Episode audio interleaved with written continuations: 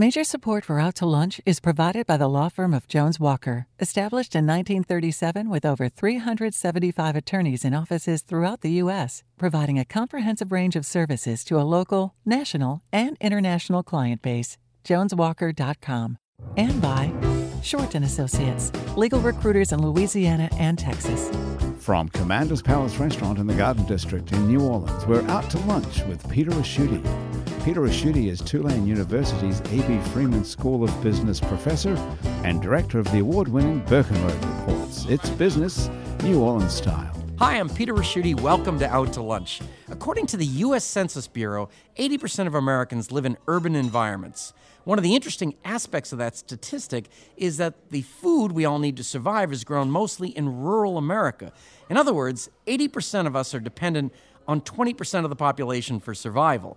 Now, given that our survival depends on it, you'd think we'd make the infrastructure of rural America a priority. But we don't. Government and private companies alike create infrastructure that is designed around how we live in cities.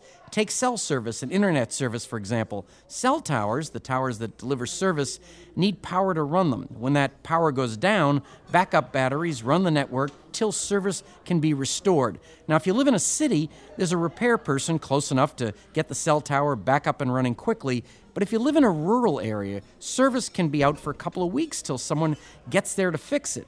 So having backup batteries that are charged and functioning is vital. The problem is checking on how those batteries are charging and whether they're functioning properly is something that has to be done by a technician. That is already a chronic problem in rural America, and it's now becoming a growing city problem as well. Now, that's because baby boomers are reaching retirement age, leaving us with an extreme shortage of qualified technicians. And that's where Chris Mangum comes to the rescue. Chris has developed a method that allows the kinds of batteries that power cell towers to be monitored remotely. This monitoring doubles the life of batteries and totally solves the problem of the declining population of technicians. Chris's company, Cervedo, is spearheading a quiet revolution. Cervedo has been up and running for five years. It is spread across twenty-seven states, and it's headquartered here in New Orleans. Chris, welcomed Out to Lunch. Thanks. Thanks for having me, Peter. The structure of the global economy is not unlike the divide between the urban and rural economies in the U S. Globally, the bulk of populations who live in wealthy, developed nations rely on the populations in poorer and developing nations to provide all kinds of products.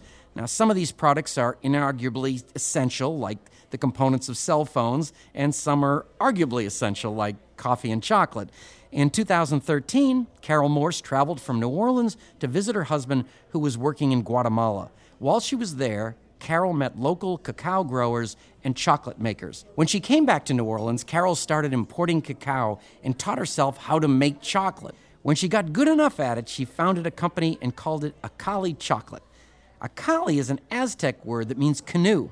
The Aztecs invented chocolate, and it was the canoe that transported the cacao beans great distances, just as Carol is doing today. Acalli Chocolates is made in Gretna, currently from cacao beans from Peru and Mexico, and it's sold all across the country. Carol, welcomed Out to Lunch. Thank you so much. I'm glad to be here. Chris, the trajectory of Cervedo is a great story, uh, it's, but it's not the result of some sort of magical piece of good luck. Before Cervedo, you were vice president of corporate development at the telecom company CenturyLink. You'd taken that company from a market capitalization of two point five billion dollars to twenty-five billion dollars, but in the process, you burned yourself out. You were taking a self-imposed break from corporate life when you found a small, struggling company that you thought looked like it had promising technology, but you had to raise money, develop the technology, and stand up a new company. That's not easy, and it's most definitely not stress-free. It was an interesting choice for a guy who's suffering from burnout. So having experienced corporate America, and now that you have your own company, what is your definition of success going to be? uh, you said you'd ask the easy question first. Huh? Well, uh, I did take some time off, so I was able to recharge the batteries. No, oh, no pun intended. Uh, sorry about that. Um, uh, and I had my first child. Uh, we moved to New Orleans. My wife is from here, and um, when when that child came along, I realized that I needed to get back to work. um, children are not inexpensive, um, and we we developed the company in a way that. Um, was not a typical startup. Uh, the technology had been developed at another company, a venture-backed battery company. We spun that technology off into a company that we formed uh, here in New Orleans, raised money. We, we uh, inherited some of the team, so we didn't have to you know, build the team from scratch, which uh, gave us a tremendous advantage. The team had been working together for quite a while, and this, these were technical people, salespeople, customer support people, folks like that. And we had um, a small installed customer base that we were able to build on pretty quickly. And the reason that we that, that I chose this business was because it was still very focused on telecom, and I thought with my network in telecom I could you know accelerate sales growth pretty rapidly by going back and calling on some of you know those uh, those contacts. You know it, it's it's not um, um, it takes a long time to grow a business like this, particularly when you're selling to a very mature market. And the telecom industry is very mature, they're very conservative, it takes a long time for them to make buying decisions, particularly when you're trying to change buying behavior. We're really trying to convince them to do something that they haven't been doing before. Carol, your background and your company's origin uh, couldn't be more different from Chris. You have a background in anthropology and economic development. You worked with Opportunity Fund, that's a nonprofit that provides financing to underserved small business owners. Through your work, you acquired a sophisticated understanding of microfinance and loans, and yet, when you set up your own small business to make chocolate, you started Acalli with no loans. I understand that to this day you have no investors, the company is completely self-financed, which is great to a point. The question is, can you grow a manufacturing business with slim margins like chocolate into something big enough to give you the freedom from being there every day, or are you happy to be small and physically make the chocolate yourself every day forever? Wow, that's a that's a lot of questions right there. I guess I'm still figuring it out as I go. It has been interesting, I'll say, starting a manufacturing business at such a small scale, um, especially in getting permitting and licenses. It's uh, I think most of the bureaucratic setup has assumed that chocolate makers are going to be larger companies than what I'm doing. There's really been an explosion in the American craft chocolate movement in recent years. You see a lot more companies like mine that are making chocolate in, on the order of hundreds of bars a week rather than you know something much, much larger than that. And it is an incredibly labor-intensive and time-consuming process, I've learned as I've been doing it. It's something that I'm fortunate is both my hobby and my business, so it's something I enjoy doing, which is probably for the best given how much of my time it can end up taking up. And I have been excited in the last couple years to start hiring employees for the first time, so I'm working on on delegating better and um, handing off more of the process where I can. But of course, having started the business just as myself and without outside financing and starting at a small scale, I'm used to being really hands-on, and so it can be hard to hand things off that I've just enjoyed and gotten accustomed to. You know, to when I read myself. About you, it almost sounds, I would say, you equally care about the, the sourcing and the people that you're getting the cacao from as you do the product itself. I mean, you you you have a real, uh, you know, kind of macro look at what you're doing. Yeah, I would say that sourcing, the sourcing side of things was definitely the biggest draw for me to starting the business. Um, you mentioned my background in anthropology and economic development, so the sourcing side of things particularly called out to me, getting to meet cacao growers in person before I started buying from them and forming a bit of a relationship there, really recognizing or trying to recognize all of the work that farmers are doing at origin to cultivate and ferment and dry cacao and really create this great quality product before we even get to what I'm doing as a chocolate maker. And, and you mentioned that you think you may be the first bean-to-bar uh, chocolate bar. Uh, what what does that mean? So when people talk about bean-to-bar chocolate or chocolate makers, what that refers to is a company that starts from cocoa beans and makes the chocolate itself. So they're normally going to be roasting those cocoa beans, removing the husk from the outside of the beans, and then grinding them with sugar and with milk if they're making a milk chocolate, and producing liquid chocolate and ultimately bars.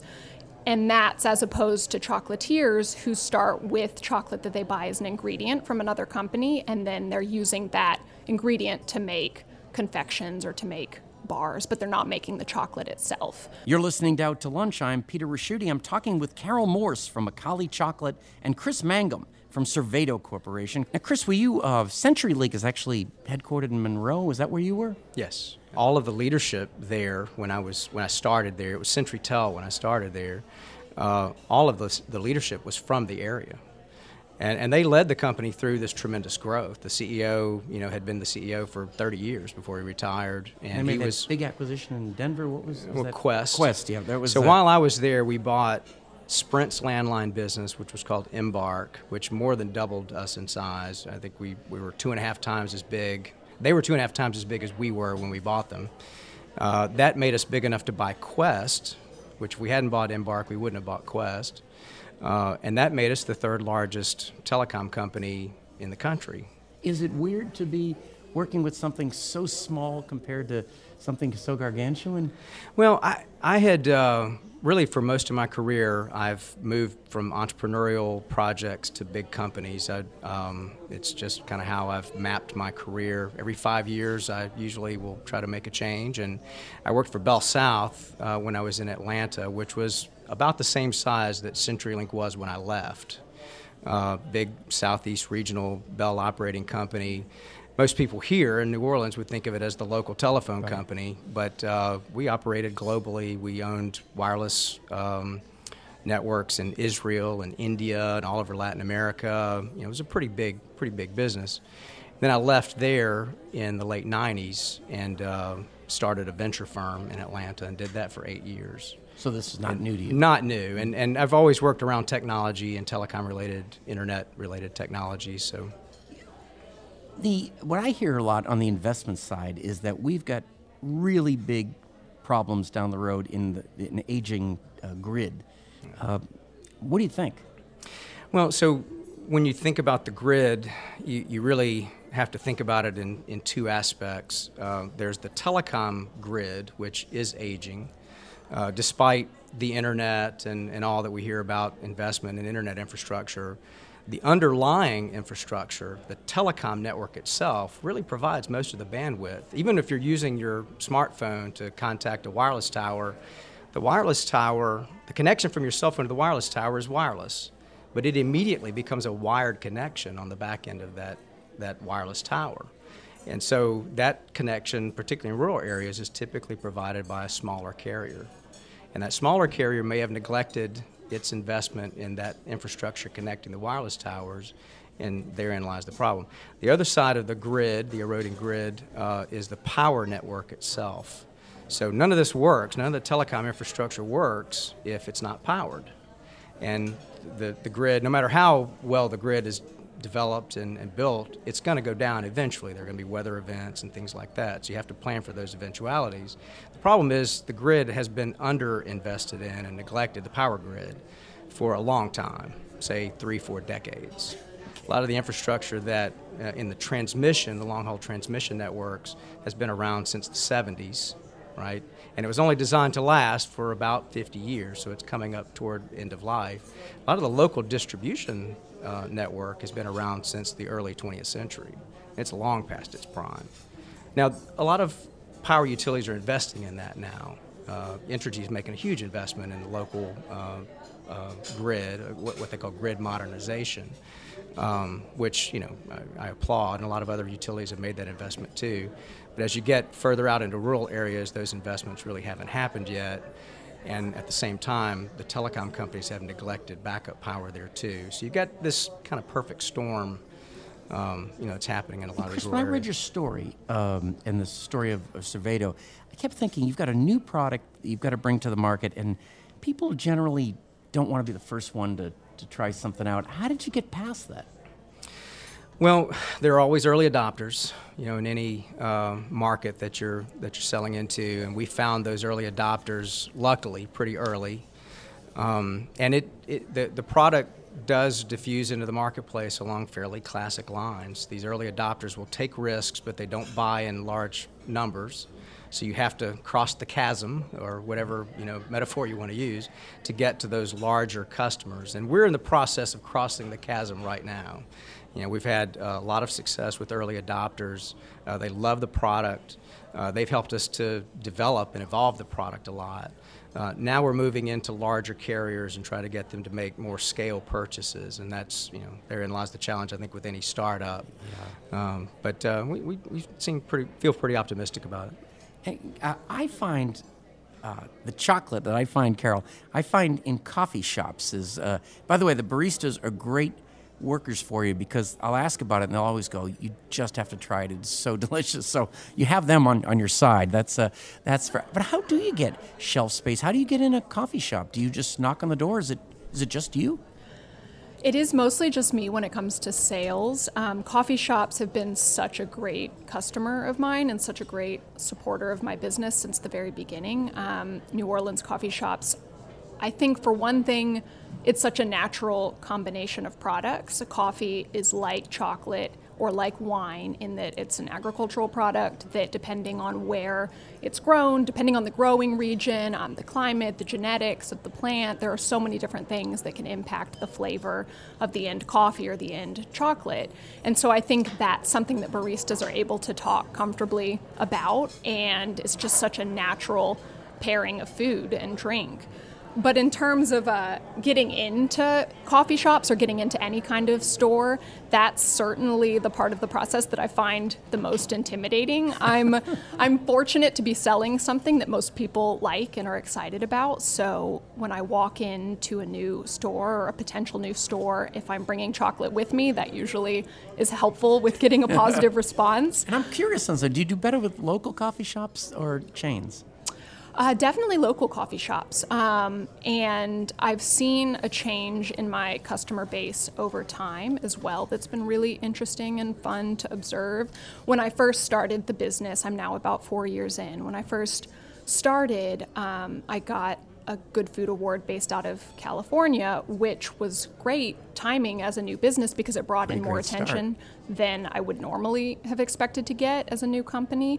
And it brought in a lot of attention from outside of the state and from the West Coast. And so initially I was selling a lot of product outside of New Orleans and outside of Louisiana. And over time, that's really reversed as I've gotten to meet people in person here and talk about what I do. And I found so much local support, and there's so much local interest in and passion for food and where it comes from and who's behind it and what goes into it. And so now I sell far more in New Orleans than I do out of state. And that's been an exciting transition for me. In fact, it tastes great is, I think, a real plus. Uh, I now, like to think so. Now, Carol and Chris, this is the part of the show we call your brother-in-law. You've got to the end of a long day, you're ready to go home, when your phone rings and it's your brother-in-law. He usually only calls for career advice, but this time it's different. This time he's got a great idea for you. Chris, your brother-in-law says you're only a heartbeat away from being the wealthiest guy in the world. A rechargeable battery that can power a home or a business or a car is the holy grail of energy generation.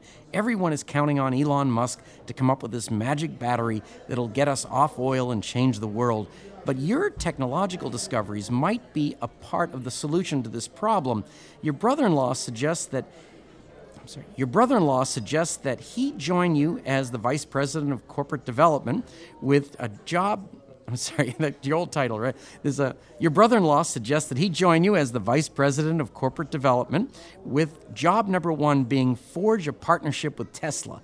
What do you tell your brother-in-law? Could world domination be a part of the Cervedo plan? um, well, Tesla is focused on a different battery chemistry than we address, lithium ion, and lithium is Um, less stable and more costly than the lead acid batteries that we address typically. Um, I would encourage my brother-in-law to um, maybe do a little more research on the battery chemistries. He's not like that, you know yeah, that. Well, yeah, maybe he's not V P material yet, you know. Um, did you notice I gave him the same title that you had? I did, I did, I did. I did. They probably said that about me a lot at CenturyLink too. I wasn't V P material. The, the, um, The lithium-ion battery chemistry uh, is not ready for use in homes. Um, it's it's prone to thermal runaway, and uh, what you see sometimes with Teslas that are in accidents, they catch fire, oh. It's not because, you know, there's no gasoline in the car to ignite. There's not a lot of flammable material in the car to ignite. But the lithium-ion batteries can go into thermal runaway. They catch fire, and they start causing the batteries adjacent to them to catch fire. And eventually, they all catch fire. And it's very hard to put that kind of fire out. And you don't want that in your kitchen or garage, right? Um, Not me, you know, no. Yeah. Well. Now, lead acid batteries, on the other hand, most people think lead and acid, those are two terrible things to have around the house, right? But lead is the most recycled product in the world. It's more recycled than paper, plastic, glass, anything else. Most people don't know that. Um, and the acid that's in the batteries, the way the batteries are built now, uh, they're packaged in a way that is completely contained. So the reaction that goes on inside the battery produces water and, and all the, the you know, stuff that's required to maintain the battery. So they can last on their own for a long time if they're charged properly. So they're very safe. And the, the big challenge is that they're, uh, you, ha you can use fewer lithium-ion batteries to provide the same amount of power that you, know, you would provide with lead-acid batteries. So in terms of power density, you know, you could put fewer lead, uh, lithium-ion batteries in the same space to provide the same backup power. You know that, that you would require maybe twice as much space for a lead-acid battery. And so, some for some applications, it's just not. Uh, you, you don't want to use lead-acid batteries to provide motive power for a car, because you know you have to put another lead-acid battery. It adds another fifty pounds. You have to put another lead-acid battery to make up for the fifty pounds. You know, it kind of becomes a, a problem. I don't think your brother-in-law knows any of this, by the way. I was going to say that. Now, Carol, your brother-in-law says he has a brilliant strategy for the strategic growth of Acalli Chocolate. He calls his plan F T W. It stands for Follow the Weed. The F T W plan for expansion is sell high-end chocolate through stores that cater to people with expendable income who like chocolate, otherwise known as anybody in a weed store, in any of seventeen states in the U S where pot is legal and the entire nation of Canada. Your brother-in-law is prepared to hit the road and visit every weed shop in North America with a sample of Acalli chocolate. All you have to do is give him the chocolate and pay for the gas, and he'll cover everything else for a thirty percent cut of everything he sells. Uh, what do you tell your brother-in-law? Is he onto a halfway good idea for targeted expansion here? Well, that is an idea. I um, I thought you were going to say that my brother-in-law was going to suggest combining weed and chocolate. That which was is... actually my follow-up question. Tell me, tell me about both of them. That is, neither of those are in my my business plans for the near future. Although that is something that you see a lot of people starting to look at, and there are definitely companies that are interested in doing that and are doing that, depending on where they're located around the U S. So it seems that my brother-in-law would not be alone in thinking that there is a market there. I cannot say it's something I have considered, but... What a combination, though. Delicious and, you know, that's that'd be good marketing. Maybe I should listen to my brother-in-law I, more. I think he's smarter than my brother-in-law. You're going to put Gretna on the map with this. This is going to be so great. That is a way to do it. Now, Chris, I had to ask you, I meant to ask you earlier, is um, you did... Um, venture capital, you looked at a lot of companies in that role and decided which ones to invest in. What was it about this that grabbed you? You were not a novice at looking at companies. Yeah, um, and, and I reached out to other um, friends in the venture industry and, and uh, folks who had built telecom applications and that sort of thing to get their feedback. And what really uh, made my decision for me was the support that they gave. I mean, they were they they liked the idea a lot, and they thought it had legs. Um, you know, as good as the idea could be, it then boils down to execution. And uh, I think you know there were challenges we didn't anticipate, and and one of them was that, in some cases, our relationships with operators, you know, telecom operators, kind of worked against us. Um, you know, we would have a good I would have a good relationship that. Um, You know, the people I was calling on to sell to might say, well, I can't really buy from you because that's going to be viewed, you know, inappropriately or, or as an inappropriate thing. Uh, so that set us back a little bit. We had to find other people with relationships that, you know, they could uh, work to, to kind of get some sales effort going. But we we've been able to recruit um, some sales leadership from the industry, you know, fairly senior sales leadership from the industry that seems to be accelerating things a lot. And, um, you know, overcoming that challenge of um, you know, proving to a, a very conservative buyer that this new approach works. You know, that that seemed to be a hard thing. And you know, we, we were, one of the value propositions was that we were doubling the life of these batteries, and the the batteries are marketed to last for eight years.